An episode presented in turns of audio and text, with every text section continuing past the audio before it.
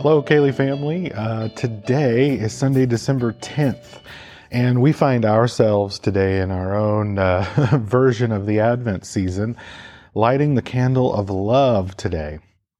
And in addition to that, talking about love as it pertains to the anticipation of Christmas, which is just right around the corner.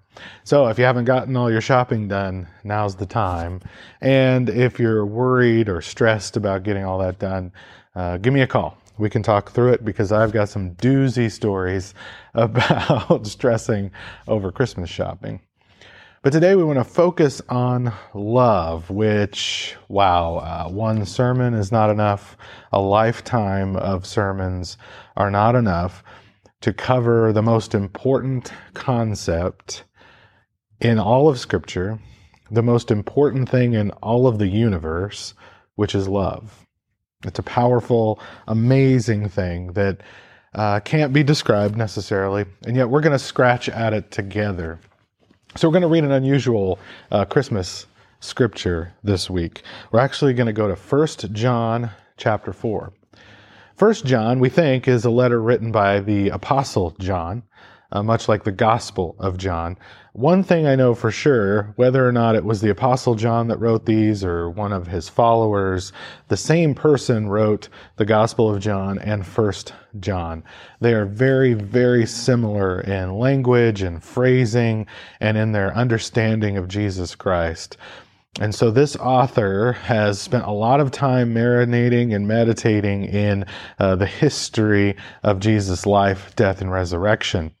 And probably toward the end of their life when they're much older and they're very sort of deep and mystical and have a strong foundation in their faith, uh, this is what they've left us. A letter to a church, but addressed fairly generally so that it could be to any church. And so we can read this letter from John to a church like it was written to us. And as we do, we want to hear the truth that this near 100 year old man has come to believe in his lifetime. So in 1 John chapter 4, we're going to start in verse 7 today.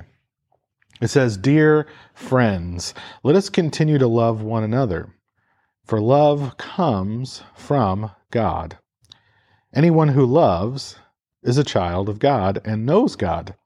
But anyone who does not love does not know God, for God is love.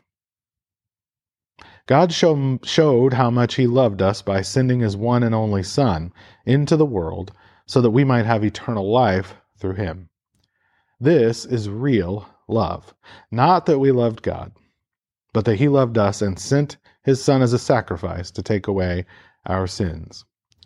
Dear friends, since God loved us that much, we surely ought to love one another. No one has ever seen God, but if we love each other, God lives in us, and his love is brought to full expression in us. Now, Christ is the Word of God for the people of God, and we say together, Thanks be to God.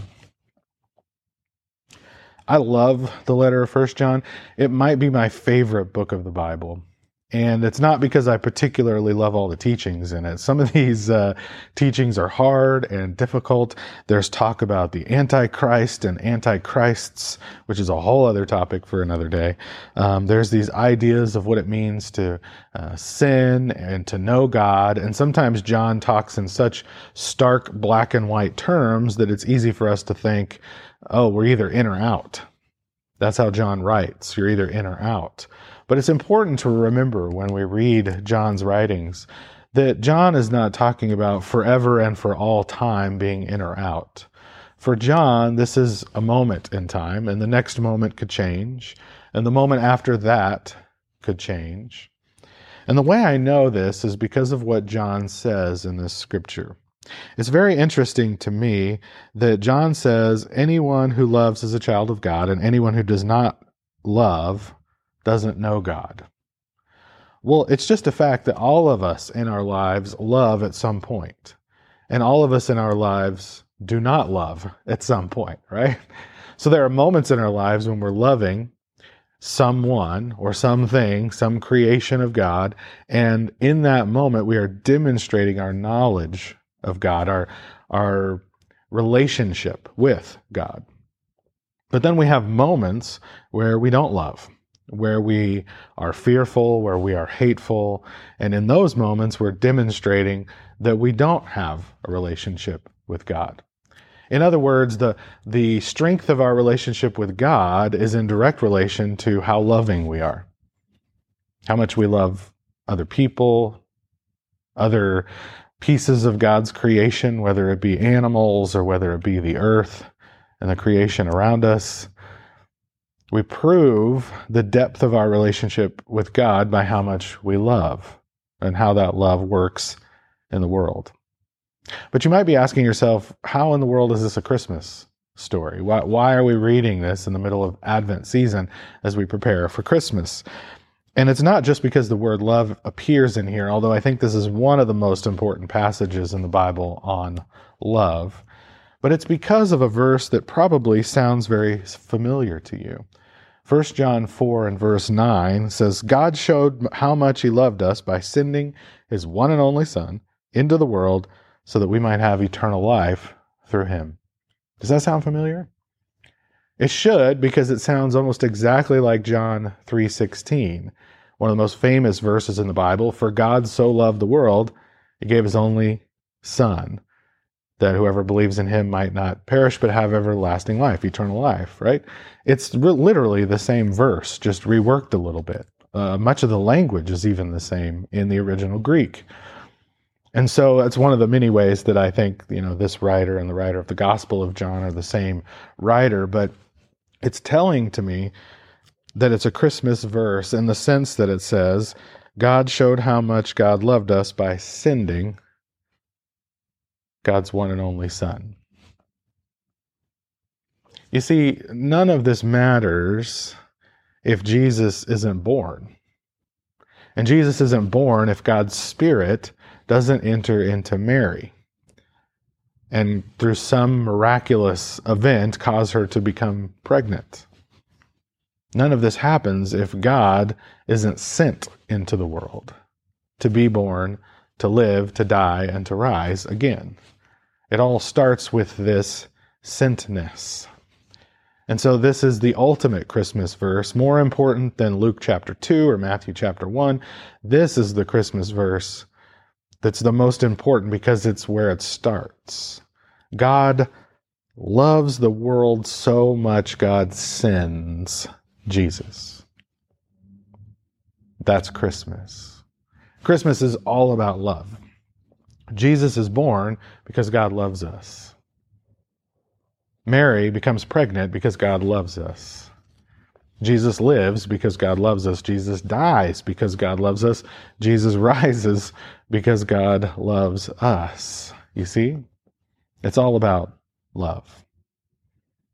And another interesting part about this scripture that I love is that it says anyone who loves is a child of God and anyone who does not love doesn't know God.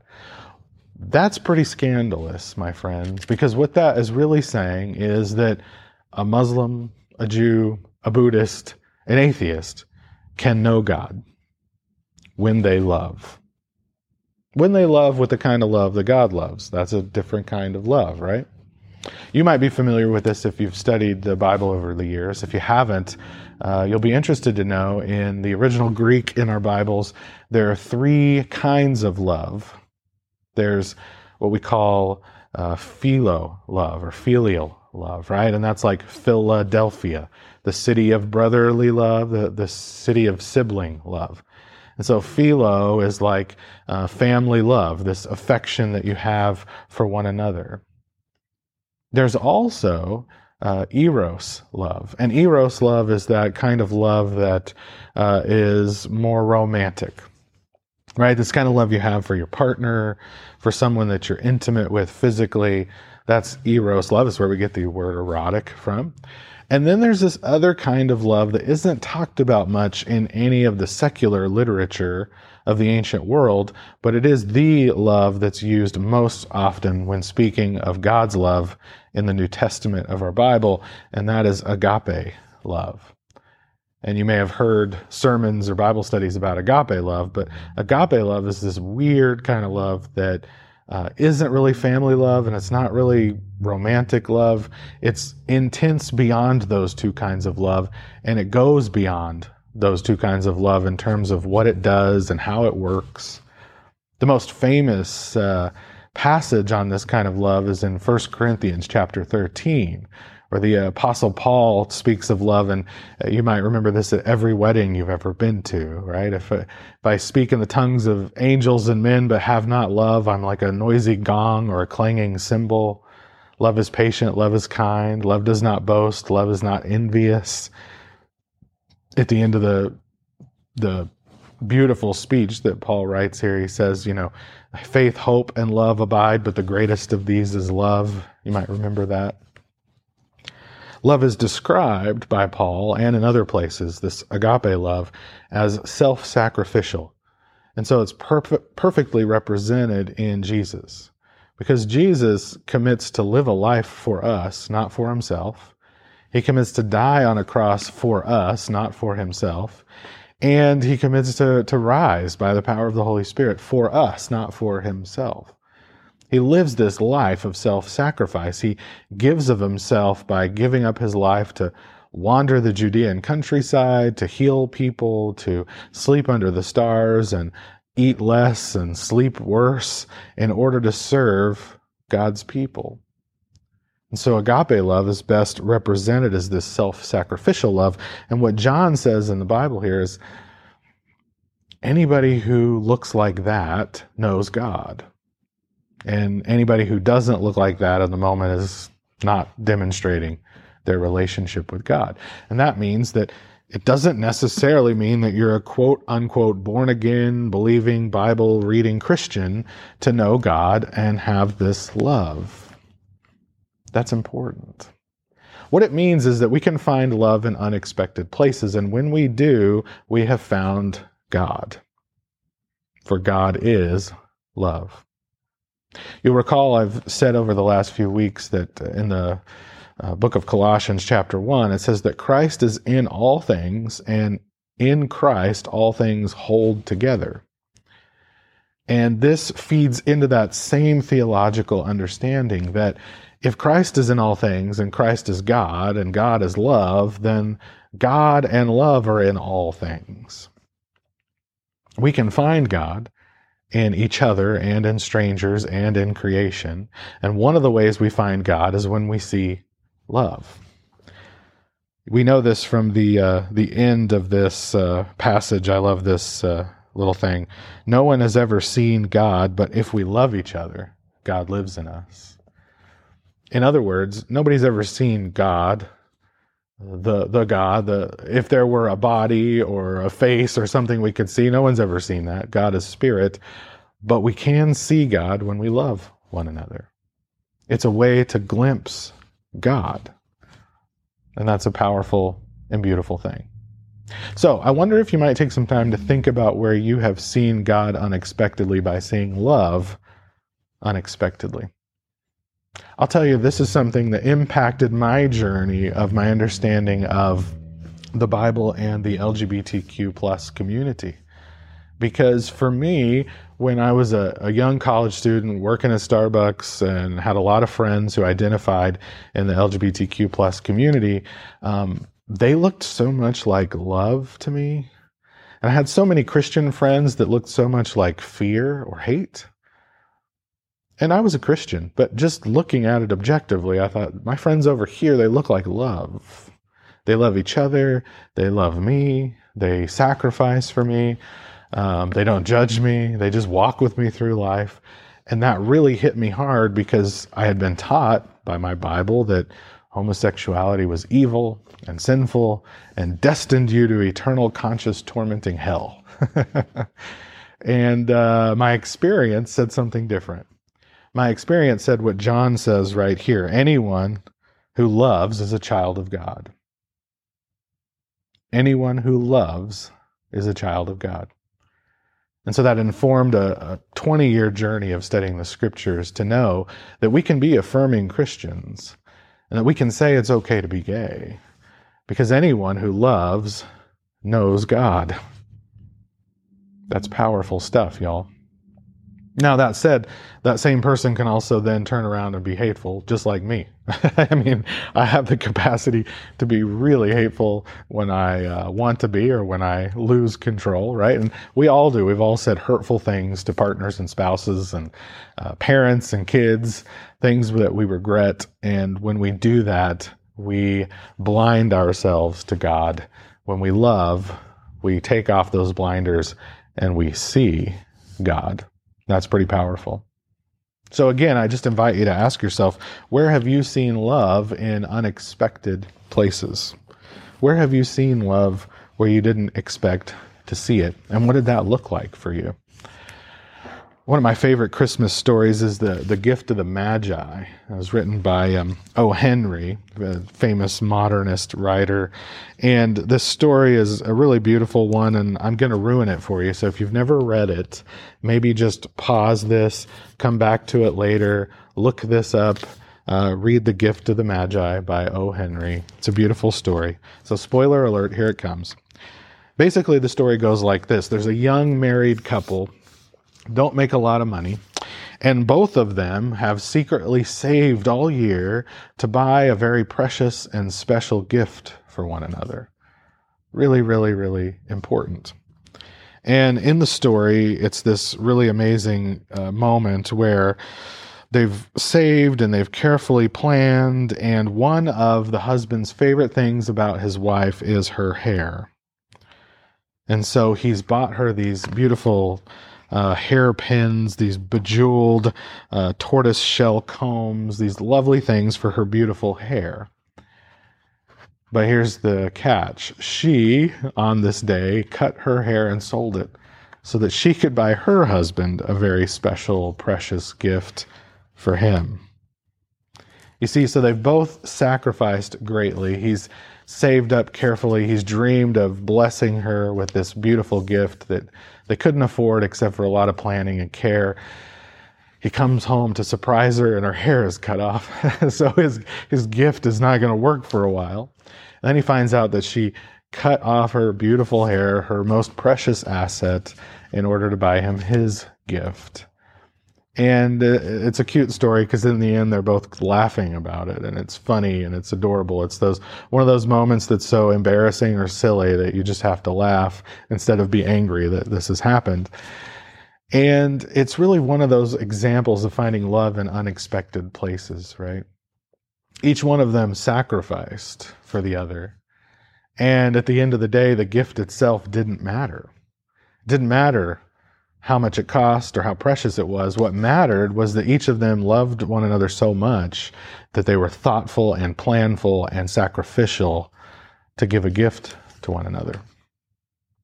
Now, I know in the United States that Christianity is often tainted by fundamentalism. And there are movements within Christianity that are opposed to holidays and opposed to things like Santa Claus and Halloween.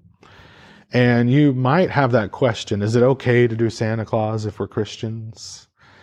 And I'm going to tell you, yes, I think it's okay. I still am a little conflicted about, you know, telling our kids stories. Um, but I do think it's all in good fun. But the reason I think it's okay uh, to do Santa Claus is because Santa Claus is rooted in a real person. You probably know this, but there was a, a Saint Nicholas, a Nicholas, a bishop in Myra in modern day Turkey. And this was way back in the 300s, the late 200s and the early 300s, uh, early, early Christianity. And the traditions vary. There's lots of stories that have cropped up in the 5th and in the ninth century about Nicholas, but they all tend to agree that there was something incredibly special about this man. It seems that he was born into a wealthy family, a Christian family, but a wealthy family and he inherited all of this wealth. And he had no seminary training or theological training that we know of, but when all the bishops and leaders had come together to try to fill the position of the bishop of Myra, they all came down on Nicholas as being the bishop. And one of the reasons for that is because Nicholas used his wealth to bless people and particularly to help the poor. And there are lots of different stories you can look up about how he did that, but one in particular is where there were three girls who were too poor to pay a dowry to get married. And so they were going to have to sell themselves in order to make money. And as the story goes, he filled three bags of gold or coins and he dropped them in the window overnight to surprise the girls and make sure they had enough dowry so that they didn't have to sell themselves to make that money.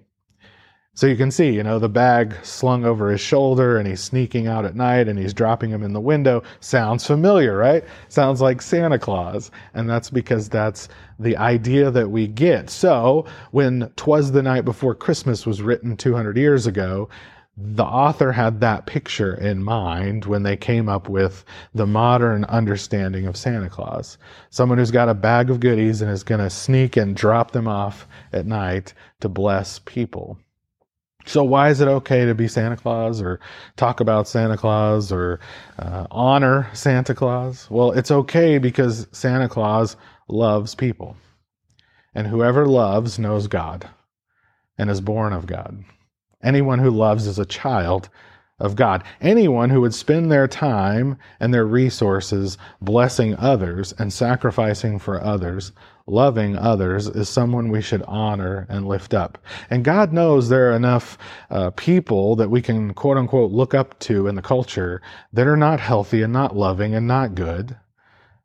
I'm not here to trash famous people, but you can name your top three people you followed on Facebook or Instagram or uh, people that you watch on television that are not really good examples. Santa Claus may not be real, but love is real. And Santa Claus shows love.